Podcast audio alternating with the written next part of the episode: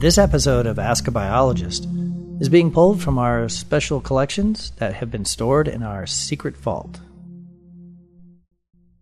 This is Ask a Biologist, a program about the living world, and I'm Dr. Biology. Today we're going to be talking about art, biology, big data, and games. As it turns out, these are just a few of the many areas and tools that our guest uses to explore and understand our planet. He's also a good example that you do not have to be a biologist to have a career that focuses on the living world and how it works. David McConville is a media artist that spends his time thinking and developing immersive worlds that you can explore. In other words, visual experiences that make you feel like you're there. He's also an advocate of games for learning.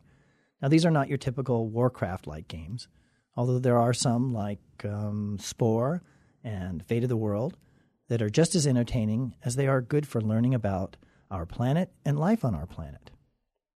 One of David's newest collaborations is Worldviews Network. This project brings together artists, scientists, and educators are helping formal and informal learners understand global changes using scientific data. In addition to this work, David is the president of the Buckminster Fuller Institute and co founder of the design and engineering company called Elumenati. Welcome to the show, David, and thanks for joining me. Thanks. Tell me about your ultimate game. You build these giant game engines based on billions of dollars worth of data. So, some of them you you have built, and some of them I'm sure are in the design mode. Mm. What is your ultimate game? How do you see it playing out? First off, it's huge teams of people that are building these things. I by no means want to take credit of all of this work. What I really focus on is how are we using these to their utmost capacity? How are we bringing them to the largest audiences? How are we using them effectively? And kind of my ultimate game is one that we're really working on now with a project called the Worldviews Network that is taking billions of dollars worth of space science data and earth science data and figuring out how do you tell the story of human life in the context of everything we've been able to observe? How do we really get to understand and appreciate our home in the universe? Because we are in this extraordinary place that is so amazing that we don't have to think about breathing. We don't have to think about you know where our water is coming from most of the time and we don't have to think about the billions of bacteria that are in the soils generating all of the food that we're just now really starting to understand the levels of complexity.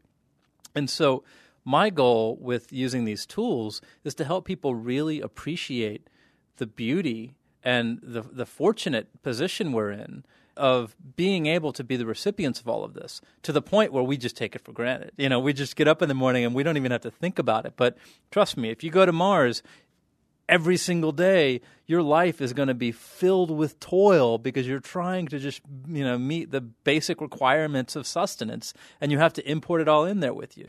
And so what i like to do is to help people to resituate themselves to understand the context that we are in here that we've been taking for granted for a long time. And i think honestly that we've been taking for granted to such a degree that we're abusing the privilege that we have of being on this planet.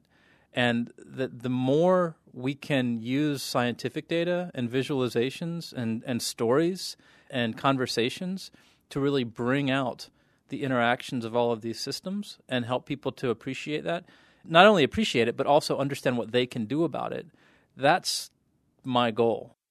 So the the games, you know, when anybody thinks about games, uh, you know, it's going to be like World of Warcraft, mm-hmm. and I could name probably a lot of others, even though I'm not a big gamer. Yeah. Are you really talking about games? To some degree. I mean, so within the gaming engines, that's more of what we're using. Is they're like the underlying structures of the software that enable us to visualize scientific data and we use those so that we can interact with the data. We can interact with these visualizations. We can say, hey, you know, let's go out and fly to the moon and understand the ways in which the moon and the earth are interacting and look at the earth's magnetic field and look at the sun and you know fly way out to other galaxies whatever it is that that technically is not a game from the definition of how people generally consider that. You know, it's almost like sitting around a campfire and being able to look up at the stars and tell stories. It's a tool that's being used to explain and to explore a lot of different ideas. There are games that are specifically geared towards helping people to understand complex notions. Like the best examples generally come from Will Wright, who developed the game Sim Earth and the game Spore. And it's one in which uh, I'm, I'm sure some of the people listening to this program are familiar with it because you get to play with life forms in a petri dish, and it gradually evolves into you know interplanetary relationships, right, intergalactic even. And so that has very much a game structure built into it, so that someone can go on and play and you know get to higher and higher levels and explore all their different ideas around how their own invented forms of life might actually unfold over the course of an evolutionary process.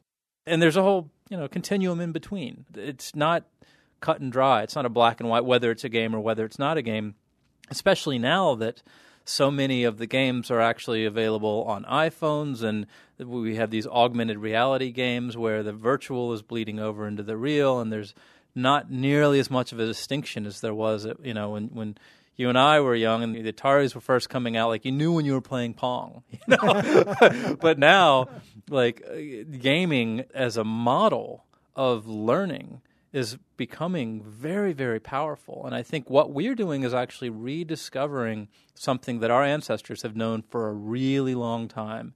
Games have actually been integral to the ways in which animals learn. And humans across the world have used games to teach about really important concepts. So, is there a game out there that, especially one online, that you would recommend someone go try out and get a feel for? They're learning games, and, and most of the time, those really look like learning games. Yeah, yeah. But then there are other games that uh, I've heard kids even say it's okay to trick us. Yeah. In other words, yeah. this is fun. I really enjoy it. Mm. And even if they know they're being tricked, that's okay. You have any of those? Actually, I usually recommend Spore because I think that it's really one of the more interesting examples of literally starting with a petri dish. You know, I mean, like it's got these kind of scientific metaphors going on there that provide for some very powerful tools. There's another game called Fate of the World that lets you kind of run scenarios around global changes, and uh, you can basically select here. I'm going to provide all the water and you know wind energy and solar energy over here, or I'm going to go nuke all of this stuff. I mean, it it lets you run through scenarios so that you can kind of play with the idea of what are the future options for humanity. And I tend to be inspired by an idea that kind of a this polymath in the 20th century named Buckminster Fuller came up with. He was kind of like a Leonardo da Vinci of the 20th century, and he had an idea called the world game and the notion of the world game was that you would have he created these giant maps and in each person would represent so many people on the planet. And then they would have to start negotiating based on the resources that were available. And the world game for me has been a very powerful inspiration because as our technologies have improved it's becoming more and more possible for us to actually run these kind of scenarios and to sort of play with the idea of you know the fact that we really are all kind of crew members aboard this spaceship that we call Earth, right? And and if you think of yourself being on a big ship and you've got so many resources and you have to depend on the resources that are there. You also have to depend on each other. You have to collaborate and cooperate with others in order to understand how do we structure the life aboard the ship so that it can work for everybody. Because eventually, what you understand, if you look at the game from that level, is that we are all deeply, deeply interconnected. It's not a I win, you lose thing, because when you start getting that attitude, which is honestly, I think, one of the false impressions of evolution, is that it's all been survival of the fittest. And what's come out from, from so much of biology is the critical importance of cooperation. And so with World Game, what you really start to see when you look at it from that level is that cooperation is everything. It's so critical for for us to be able to win this this game together. Well, it's also adaptation, of course. You know, if you have changes, especially severe changes, whether it be weather or any other condition, yep. it's not necessarily the fittest that's in the condition that's going to do well. Right. One good example everybody talks about, of course, is the extinction of the dinosaurs. Mm-hmm. But all the little mammals that were around mm-hmm. at that time they were fine. Yeah. They could actually deal with that catastrophic change. Um, World game. You know, it's interesting. You remind me when I was in high school, we played that. And it was interesting because it wasn't a matter of who wins over someone else. Mm-hmm. It's who could keep the game going the longest. right. Right. And so that really is what we're talking about Absolutely. here. How do we keep the game Yeah. Going the longest? Yeah. Talking about the game and keeping the game going longest, there are a couple of words, a couple ideas that people hear regularly climate change, global warming. And unfortunately, they're being used so often, and there are things that seem contrary. It's easy to say more recently we've had incredible cold weather in parts of the country that people might think of it in that very snapshot time that what is this they're talking about? Things are changing. Mm-hmm. Whether it's a good way to call it or not, climatologists may not be thrilled with me. I, I call it wacky weather Yeah. rather than saying global warming. or Global something. weirding. Global weirding, exactly. Let's talk a little bit about it because you focus on that, not necessarily from a biological standpoint, but again, you talk about this is our spaceship, Yeah. and there are environmental conditions that work great for our spaceship. What's going on that we need to be looking into that all this billions of dollars of data you've been seeing? Well, I'm with you. I think that the ideas of climate change and global warming have become so politicized and they're so poorly understood from a general perspective of the difference between climate and weather that it's very easy for people to just kind of have these reactions. Like, if it's snowing, then what do you mean it's getting warmer? And I think the thing to understand about the systems that we depend on the water systems, the systems of soil, of other life forms, of the climate is that they've achieved a level of stability, especially over the past 10,000 years of, you know, really the, the span of human civilization. And what's happened is that in the past 100 years in particular, that our discovery and use of fossil fuels has started to destabilize some of that stability because it's been a system that has achieved this what ecologists call dynamic non-equilibrium. You know, it's one of those fancy terms, but it allows the earth to regulate itself because of the life forms and the oceans and the atmosphere and it's all of this complex stuff that interacts together. But what's going on is that we as humans are burning all these fossil fuels, and we're not only burning fossil fuels, we're putting them into plastic bottles. And we're throwing those bottles away, and they're ending up in the ocean, and the plastic is polluting the oceans. And we're doing all of these things that, because of the incredible energy that is being released from these fuels, and the degree to which they really have improved the lifestyle of many people on the planet. They've im- improved the, the ease of travel, the, our capacity for making products, but it's a double edged sword in that we've taken all of that for granted um, to a large degree.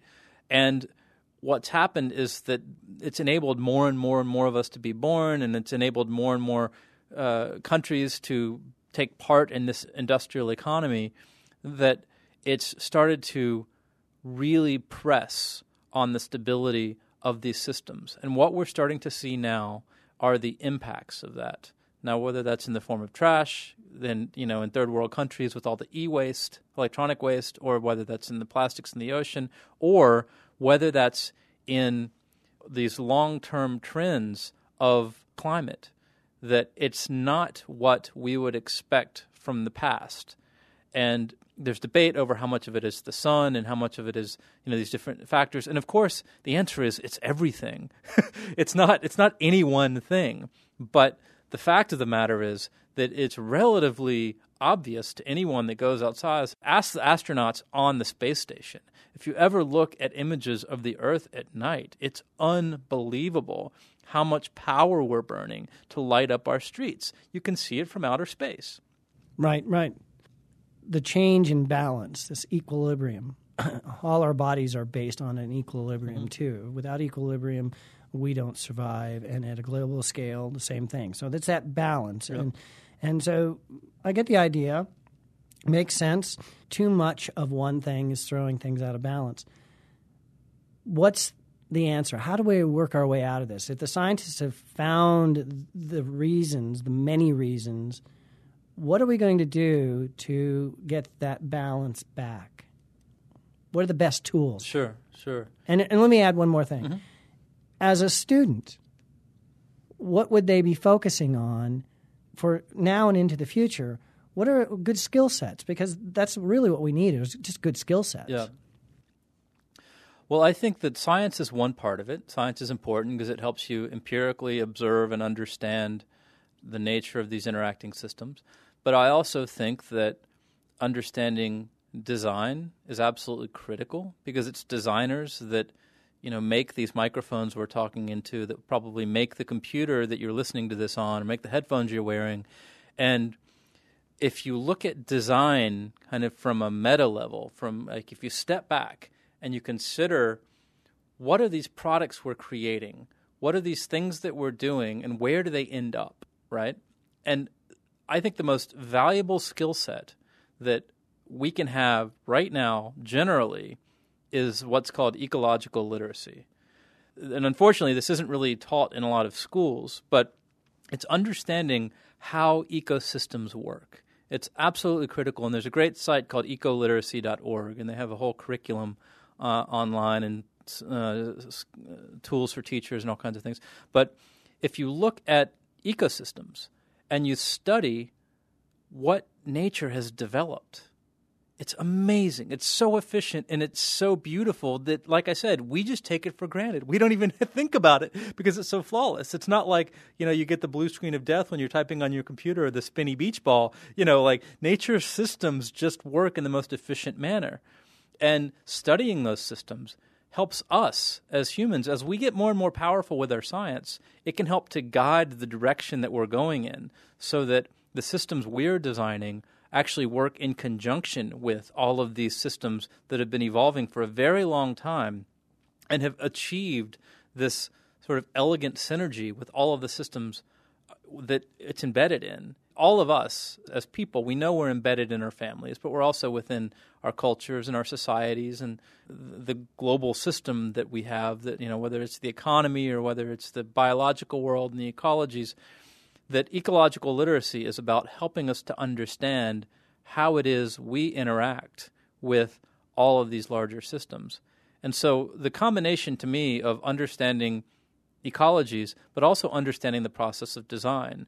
How are we intentionally creating products? How are we intentionally creating infrastructures so that we can be as healthy as possible in the future? And not just us, but our kids and our grandkids and people a thousand years from now that this is the most important work of our time. It sounds really serious, and it is. But you're also really passionate about this, and I can't believe that your daily existence is just tied into that. And and I'm what I'm getting at is I'm passionate about what I like to do as, as a scientist and as a biologist. And part of that passion is there's fun too. Mm-hmm. And so if we figure out how to make all these things that would help the planet get back in balance fun, I bet we'd make a, a big impact.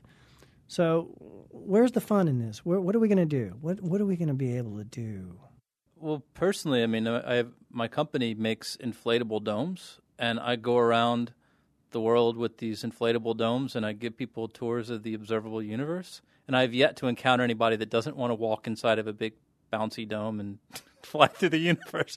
you know, I mean, there's a lot of angles here, but that's why I think the idea of gaming is really important. And I think that appreciating our ability to really enjoy ourselves as human beings, to appreciate beauty, is absolutely critical as we try to communicate these bigger ideas. And that for way too long, the idea of environmentalism, it's almost been this sort of anti human thing to a lot of people. They sort of draw these distinctions. It's like, oh, you just don't like what we are and you know, you'd rather see us not here or whatever. And the thing is, when you really start to open your eyes and see the beauty that's in nature and the incredible ways that we interact with the world around us, and the incredible ways that we can begin to see it as a game, that we're actually really fortunate to be alive at this time in history. We have more access to more knowledge, to more people, to more history, to more understanding of life, as well as the power individually to tap into all of that and do something with it. That I personally, I mean, when I wake up, I'm grateful every single day for being alive right now because there were large spans of human history where nothing would really change for tens of thousands of years. and at this point, it's like every single day you can get up and discover entirely new fields of understanding. You can go out and engage new ideas and encounter new people and get online. You don't even have to think about it. You know, you friend somebody in Africa on Facebook, and it's like, oh, yeah, sure. But I mean, that's so extraordinary. It's amazing that that can happen. And so I think it's really important to keep that context in mind. And what I would like to see specifically, and it's starting to happen, is the gaming industry really starting to tackle some of these problems a lot more. There's a, a book recently out by a lady named Jane McGonigal called Reality is Broken and Games Can Fix It. And she's trying to really encourage the gaming community to take on these challenges and to really crowdsource the intelligence of all of these gamers so that we can be looking for problems, so that we can be understanding all the different ways we can be looking at these complexities and discovering new things through play. So is Fate of the World one of those types of games? It is. It's, I mean, it's it's interesting. I haven't played it yet because it hasn't come out yet. But I mean, I've talked to the developer, and he says it's been fascinating watching what people do because you can pull cards about what you're going to do, right? And so you have the option of installing you know, all the renewable energy you want and doing all these things, or you have the option of like you know, nuking a country, right? It's pretty morbid. But he says that what happens is that the first time around, most people, including the scientists, they try to destroy everything and see how fast that can happen. The second time around, they try to figure out how to make everything perfect. And then the third time around, they try to figure out something that's going to work. you know? And so I think what he was saying, it's telling him and what it suggests to me more than anything is that by having environments that we can work through ideas, we don't have to go through the pain of actually waiting for all of that to happen in the real world, in the physical, ecological, biological world. That we need to be able to run through these scenarios in our heads so that we can understand there are consequences to our actions. And that while we have the capacity and the luxury, honestly, of being able to think about some of these things, let's just figure out what all the options could possibly be and try to think as big a picture as possible so that we can engage and take responsibility for where we're going as human beings. What do you classify yourself as? And I'm going to set you up. Do you think of yourself as a scientist, an artist, uh, a designer, or something else?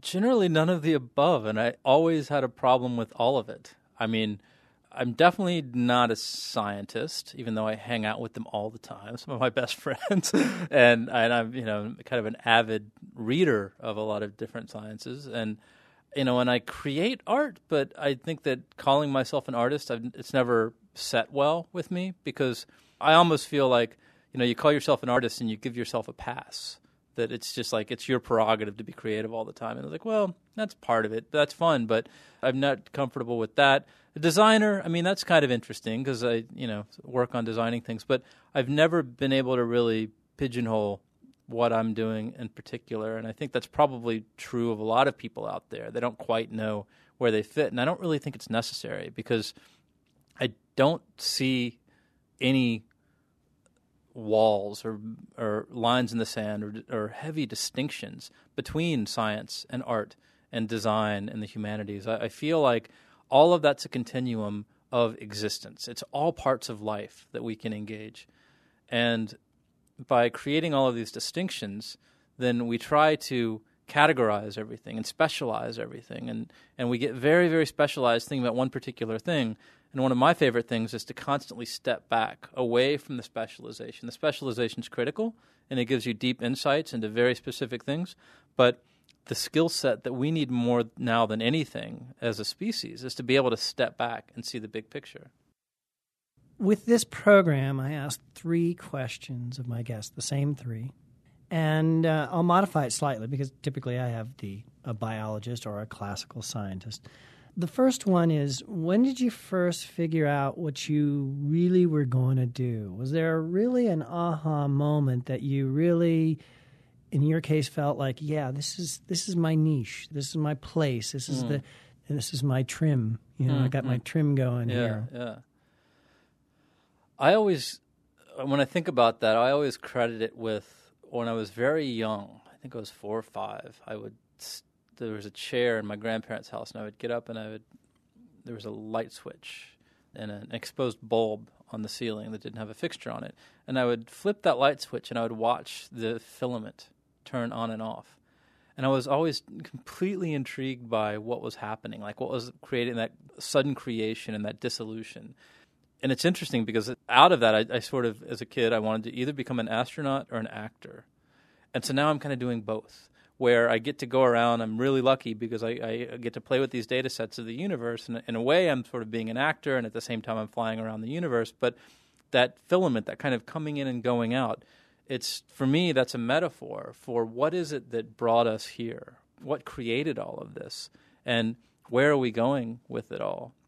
And so I think that for whatever reason, you know, like, I think this happens to a lot of us, right? You're very young, and some of your earliest memories have a huge impact on how your life unfolds. But that's, I think that was that was my particular moment.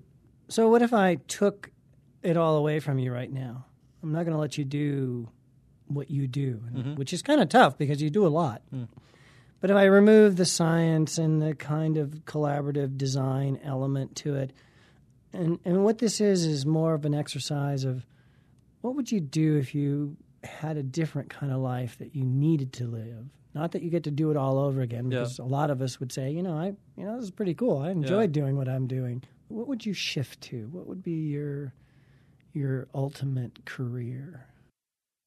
Hmm. Yeah, I definitely answer in the the former what you just said. I mean, I'm pretty happy with where I've ended up, but given the choice, I think I would probably choose to be a biologist. or an ecologist, more specifically, because I, I, really am becoming more and more intrigued with the, the workings of all of these systems. And I've gained this incredible respect and understanding of why people are driven to understand living systems. And living systems are absolutely fascinating there's still not an agreed upon definition of what they are. And I would love to do more field work around that, like actually studying these things. I mean, most of what I do is in these you know realms of computing and things. And like for instance, uh, one of the my colleagues I'm working with right now, she is an ecologist working at the California Academy of Sciences that, that specializes in seahorses. So she gets to dive and find seahorses in the ocean. That's so cool, you know. So I, think that that would definitely be my my preference. The last question: hmm. Someone wants to be like you. They want to be the scientist, artist, Renaissance person that can do and blend it all. What's your advice? I would say don't set any initial parameters for yourself. Like, really find out what you're passionate about. Priority number one. I didn't get here by any linear process. I had no idea where I was going to end up with all of this. I've always followed my intuition on that. And I've started reading, even when I was in junior high, I would start reading books that were so far afield from what we were being taught in class, but I felt compelled to go in that direction. And I would really encourage that. I mean, I think a lot of times we undervalue intuition. And I think that's a, a critically important skill that we all have. And even though when you're first starting down whatever particular path it is, it might not have any clear resolution. I mean, I had no idea what I was going to be doing when I grew up. That over time, if you just stick with what you really care about, it will present itself to you. Things do unfold, and you just have to be patient. You really have to understand that the the jobs of the future don't exist yet. You know, like we're inventing these things as we go along. Any skill sets? Actually, the most important skill set of the future is going to be understand how ecologies and living systems work. That that is the primary challenge facing humanity. Especially like green chemistry. I take that back. I might be I might really go into green chemistry too because these are people that are looking at how do you create materials that can work within an environment that doesn't degrade the environment, doesn't introduce toxins. My recommendation, whatever field you want to go into, understand how that field can impact humanity and all of the species on Earth in a very positive way. And in order to do that, you just have to know how all these interactions happen. Well, David, I want to thank you for being on Ask a Biologist. Thanks so much. You've been listening to Ask a Biologist, and my guest has been media artist David McConville. David is the president of the Buckminster Fuller Institute and co founder of the Elumenati. Now, this is the design and engineering company that is particularly good at creating immersive projection spaces for a range of purposes. You know, like um, your local science center. He's also a creative director of Worldviews Network.